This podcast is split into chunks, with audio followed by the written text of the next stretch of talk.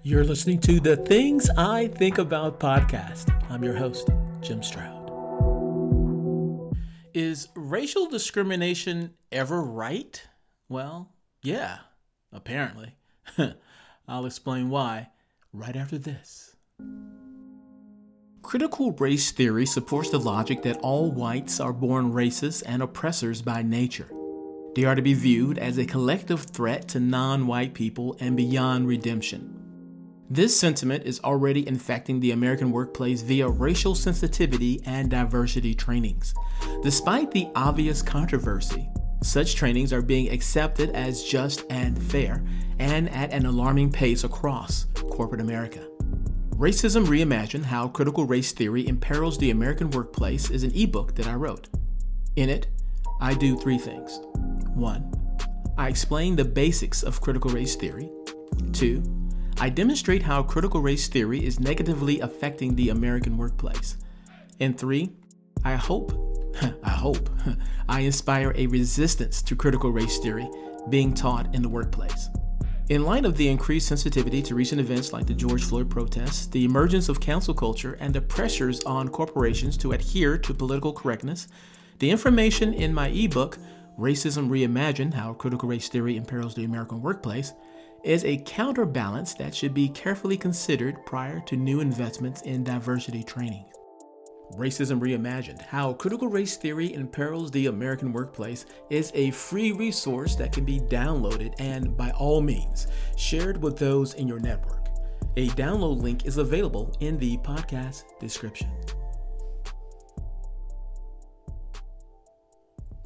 One of the tenets of critical race theory is to see racism in everything. I talk about that in my ebook, Racism Reimagined How Critical Race Theory Imperils the American Workplace. Whenever I see reports of hate crimes, I tend to be skeptical.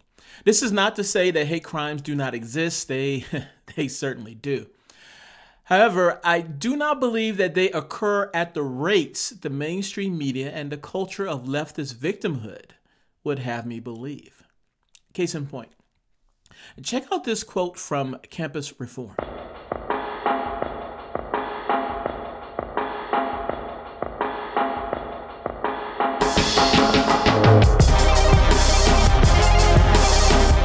Over the past five years, nearly 1,200 Michigan State University students and staff members reported racial discrimination incidents. Only eight instances, however, truly violated the school's bias and discrimination policies. According to data provided to the Lansing State Journal by Michigan State's Office of Institutional Equity, affiliates reported 1,187 instances of race based bias and discrimination between 2015 and September 2020. Of those instances, 76 revealed issues with conduct, and of those 76 issues, 8 instances, less than 1% of all reported, constituted violations of the school's policies. Campus Reform independently confirmed this data with Michigan State University Office of Institutional Equity spokesperson Christian Chapman.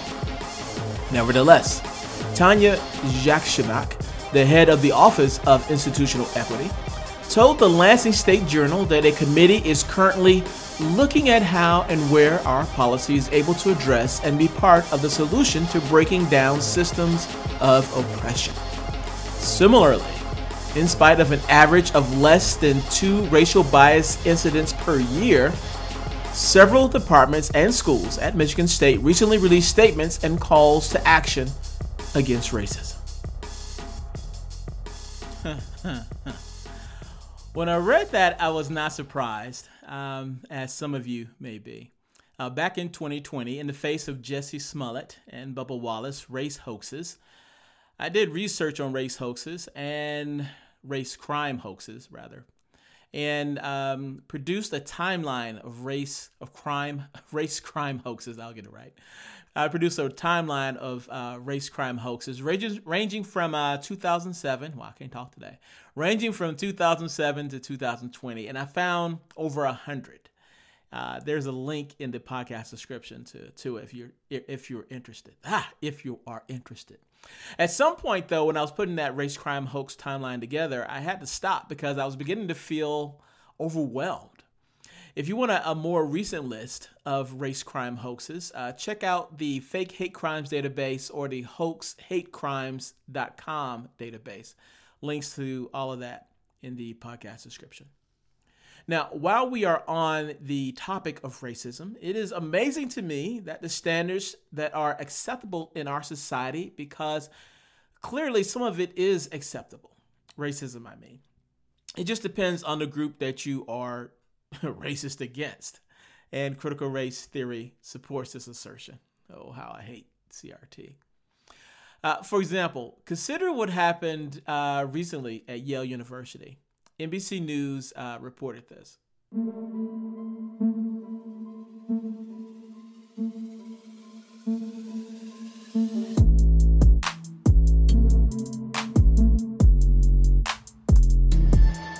The Justice Department told a federal judge Wednesday that it is dropping a high profile discrimination lawsuit against Yale University that was brought by the Trump administration. A two sentence filing in U.S. District Court in Connecticut gave notice of the government's voluntary dismissal of this action. The case had marked an escalation in the Trump Justice Department's attacks on affirmative action programs that many conservatives consider illegal Yale said it was gratified by the decision to drop the lawsuit.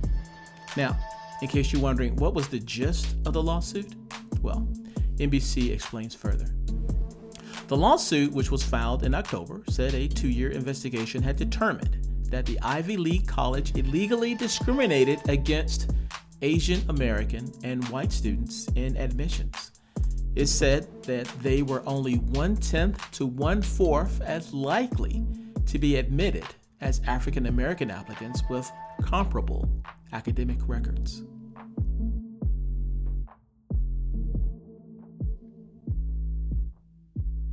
For the record, it is wrong and illegal to discriminate against any group.